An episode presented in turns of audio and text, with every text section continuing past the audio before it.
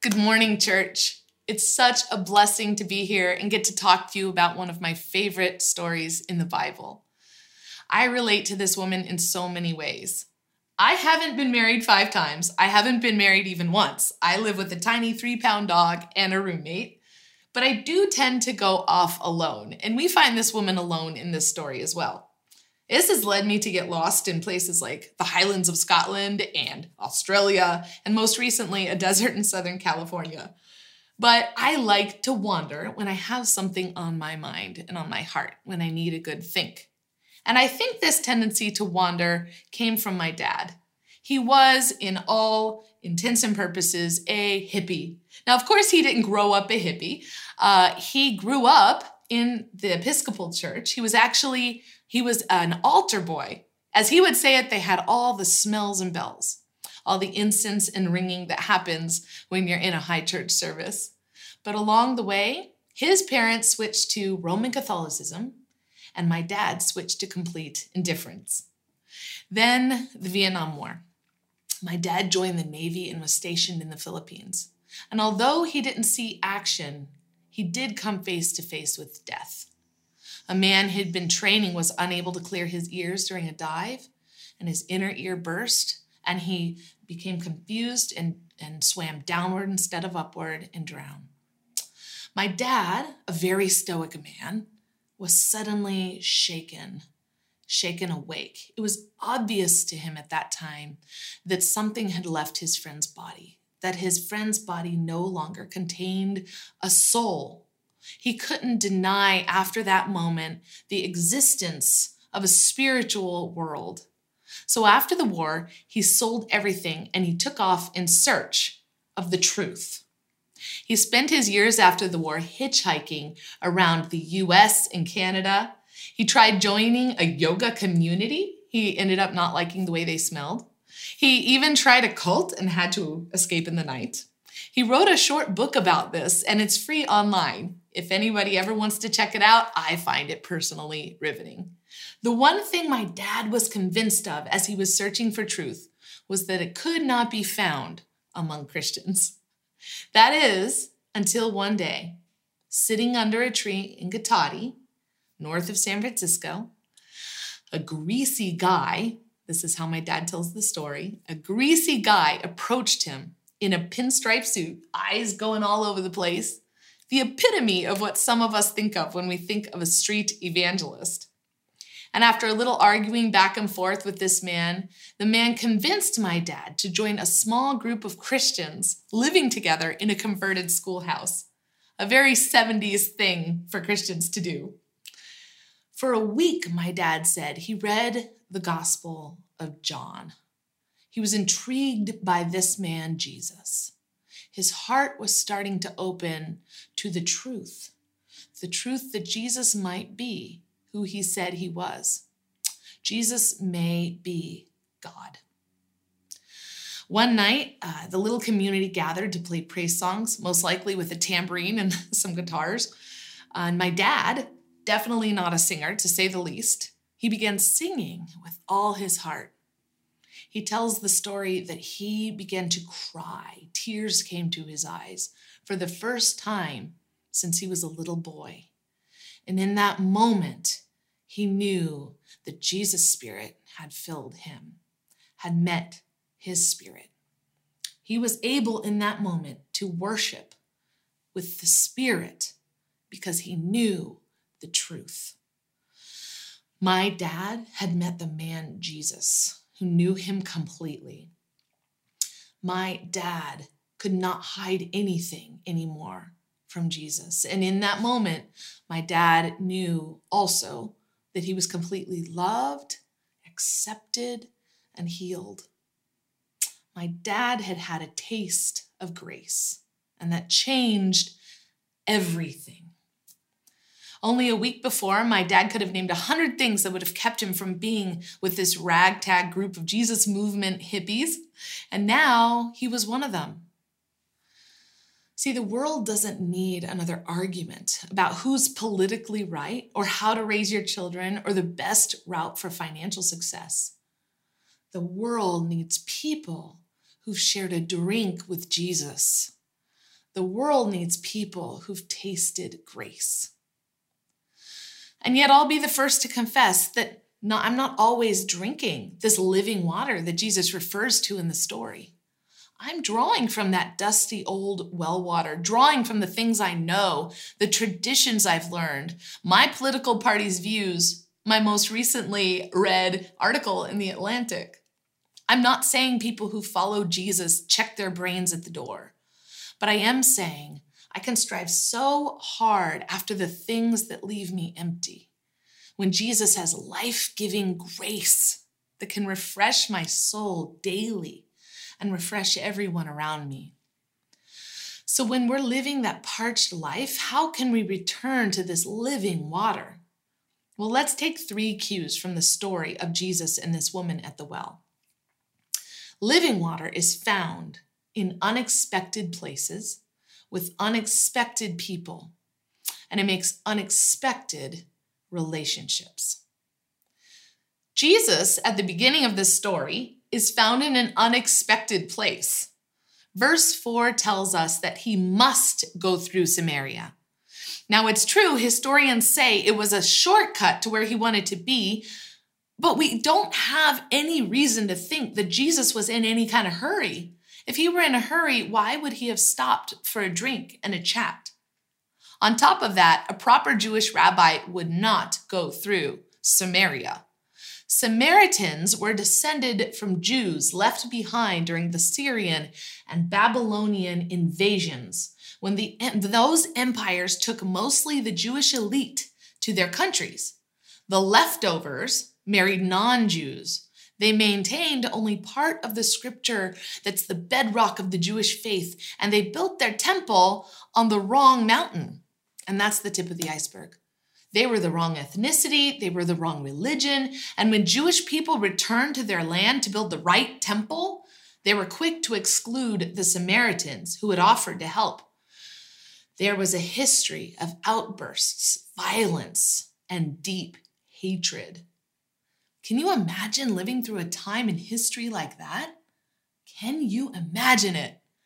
I hope you hear my voice dripping with sarcasm because all times in history are like that, including our own. that is just how people are. And when I think of my time, my place, right now, I also have to think of my Samaria. I have to question do I go around Samaria? I have to admit to you today, I would, and I often do. See, my Samaria it might be as local as a dinner with friends who I know don't see eye to eye on the political views on the same politics, or a group of brothers and sisters from church who start to argue about the way they see the Bible. I hate conflict. My Samaria might be the refugee crisis, our overrun prisons, our children without foster homes, because I hate problems that I can't solve. Left to myself, I'd turn off the news. I'd stick to my comfortable places and people who agree with me. I would avoid the pain and the mess. And yet, there in the pain and the mess, there's Jesus. In fact, we're told he must be there. Jesus had an appointment in Samaria. Jesus, who came not for the healthy, but for the sick, Mark 2 17. Jesus, who will leave 99 for the one to chase after the one, Mark 18 12. Jesus is found in the unexpected places. And when I'm willing to cross my borders, that's where I can fa- where I can find Jesus, where I can share a drink with Jesus and have a taste of grace because Jesus is found in those unexpected places and he loves unexpected people. Archbishop Desmond Tutu once said, We may be surprised at the people we find in heaven because God has a soft spot for sinners. His standards are quite low. It wasn't just that a respectable rabbi wouldn't talk alone to an unaccompanied woman or that a Jew wouldn't be talking to a Samaritan. Those facts alone could start the rumor mill that would drag Jesus' name. But she's also drawing water at noon in the heat of the day by herself. Now we know from history that women women drew water in the morning in the cool of the day. They would get the water for the day. And we know from middle school that girls do things together. I can say that because I was a middle school girl. We went to the bathroom together. This woman has all the markings of an outcast. But Jesus doesn't address any of that to begin with. Jesus instead piques this woman's interest with outrageous requests Give me some water, and even more outrageous answers to her questions. I have water that quenches thirst forever. A brilliant dialogue that I hope you savored this week around your table, going through your devotional guide. Or maybe uh, tapping into our Menlo midweek, which has exciting new insights into the stories we study each day. In shattering this woman's expectations with his questions and his behaviors, Jesus invites this woman to open up, to get curious. Layer by layer, he helps her to reveal everything that she imagines is separating her from Jesus. The well is too deep to share the water. How could she share her water with him? They're so deeply divided by race and rules. A Jewish man would never share a drinking vessel with a Samaritan woman. She worships on the wrong mountain. She's a woman with a bad reputation. Jesus isn't interested in any of that. He's interested in sharing a drink with this woman. He's interested in seeing her wholly and loving her completely. He's interested in giving her a taste of grace. See, when I'm drawing from the well, what I know, the traditions I hold, the things that I do, my failure to live up to my ideal, it produces shame. And shame separates. It separates me from God. It reminds me of my failure. It separates me from others. And shame breeds more shame. I begin to project that shame onto others, assuming they too should feel the shame that I feel. Grace, on the other hand, it's outrageous, it's curious, and it's no respecter of boundaries. It's no respecter of shame. Living water unites us in grace, invites us to be curious about each other, vulnerable and open and honest before one another and before our Lord. And the church can be a place where we find living water. It was for our friend Pam.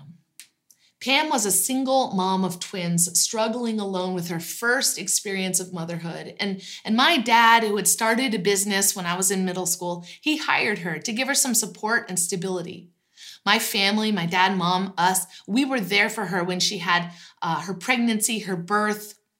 My dad had a practice of hiring all kinds of people because he felt like God had something for them. Jesus had something for him, for them at his business.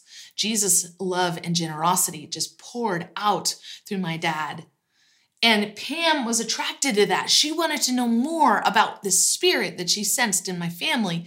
So she joined our church to find out more about this Jesus. And she loved it. There she found that grace until one woman in the church, one woman in the church overheard Pam talking about the struggles of raising twins alone and saying she will not have more children. Now, I want you to know I don't have kids. And shout out to all of us in the audience, in the group who don't have kids. I know that there are middle schoolers, there are high schoolers in the room, and I'm excited about that. But let me just give you some advice that I've learned when you don't have kids. This is this is important advice, so listen up. When you don't have kids, it's not appropriate to compare them to having a tiny three pound dog. It's just not the same. I hear that having kids is tough. Having kids as a single mom is really tough. Having twins, you get the picture. But this other woman, she believed so strongly in having as many kids as God would allow, she believed she needed to share with this single mom, and not just share it, but share it with force. And she didn't know this mom that well. And when she shared that you should not stop having children, it wouldn't be right. You can imagine the shame that welled up in poor Pam's heart. She did leave that church. I was only in middle school, and at the time, I remember that instance. I remember feeling like, like somebody had brought up a detail that they themselves maybe felt some shame about. They brought up a detail that, that clouded out the grace that Pam had tasted. I knew they had different convictions, both these women, but I'd also heard of a God and I knew a God who extends grace past those differences. My parents were living testimonies to this. I'm grateful to share that Pam did find another church home. But how often do we hold each other? How often do we hold Jesus at arm's length because of some shame that we are feeling within us, because of some unattainable standard we're holding ourselves to? The old well water to which we insist on returning when Jesus is offering life giving water, the grace that washes away the shame. Because when we share a drink with Jesus, when we taste the grace, our shame is shattered. And through that rubble, Jesus can build unexpected relationships. The end of this story is so dramatically different from the start. I love it. This lonely woman rushes into town to friends and family she didn't even seem to have in the beginning. Who's she telling? She's telling the friends who left her alone at the well or the five husbands? We don't know. But she tells them the truth that she has met a man who knew her completely, and it freed her completely. She's credited with starting a revival among the Samaritans. This woman was no longer ashamed. She was found. She was known. She'd been seen. And she'd had a taste of grace. And what did that prompt her to do? Invite everyone around her to meet Jesus as she had. Jesus found an unexpected woman in an unexpected place, and he shared a drink, a taste of grace with her. It restored her, and it overflowed to her whole community. This we'll be learning in next week's Lent devotional reading is why Jesus came he calls it his food. It's everything he lives for. Jesus did this for this woman, and he did this for my dad. He's done it for me. And my only aim is to keep passing the cup. Because people need people who have shared a drink with Jesus.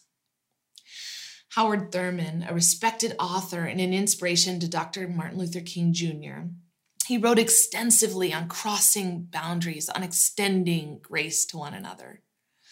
But he said once, it's remarkable that the only thing Jesus' disciples are recorded asking Jesus to teach them, the only thing they're recorded asking Jesus to teach them is to pray we read in Luke 5:16 that Jesus withdrew often to pray, and we can draw all day from the deep well of expectations or assumptions, our shame, from our habits that we have that bring us comfort and security, our opinions that make us feel better than others, our traditions.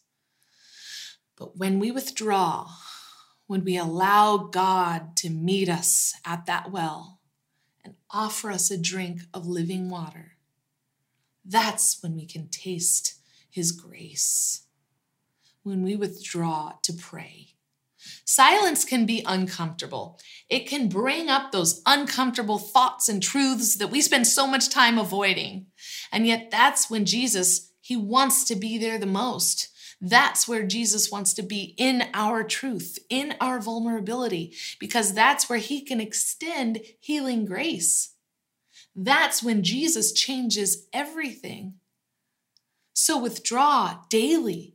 Be vulnerable before Christ. Remind yourself of the gospel truth that He's rescued you. Allow grace to seep into every crevice of your heart, and then go out cross borders, ask questions, invite the unexpected, because that's where you'll find Jesus. In the unexpected places with unexpected people, ready to build unexpected relationships. My dad was no evangelist. He was a man who shared a drink with Jesus and continued to live satisfied in the living water day after day and year after year, overflowing to everyone he knew. But after a massive heart attack in 2018, my dad found himself in that eternally satisfied place with Jesus. And although there was such deep sadness in our family, among our loved ones, and our friends, I've also never attended a memorial so full of unlikely people who were so joyful. Everyone who encountered my dad knew there was something different, something that overflowed about him. He was generous to the point that it didn't make sense to people. He would hire people that seemed unhirable because he believed Jesus had a plan for them while working for him. And he told everyone about this man, Jesus, who reached a place in his heart that he didn't know could ever be reached. He'd shared a drink with Jesus, and it changed everything.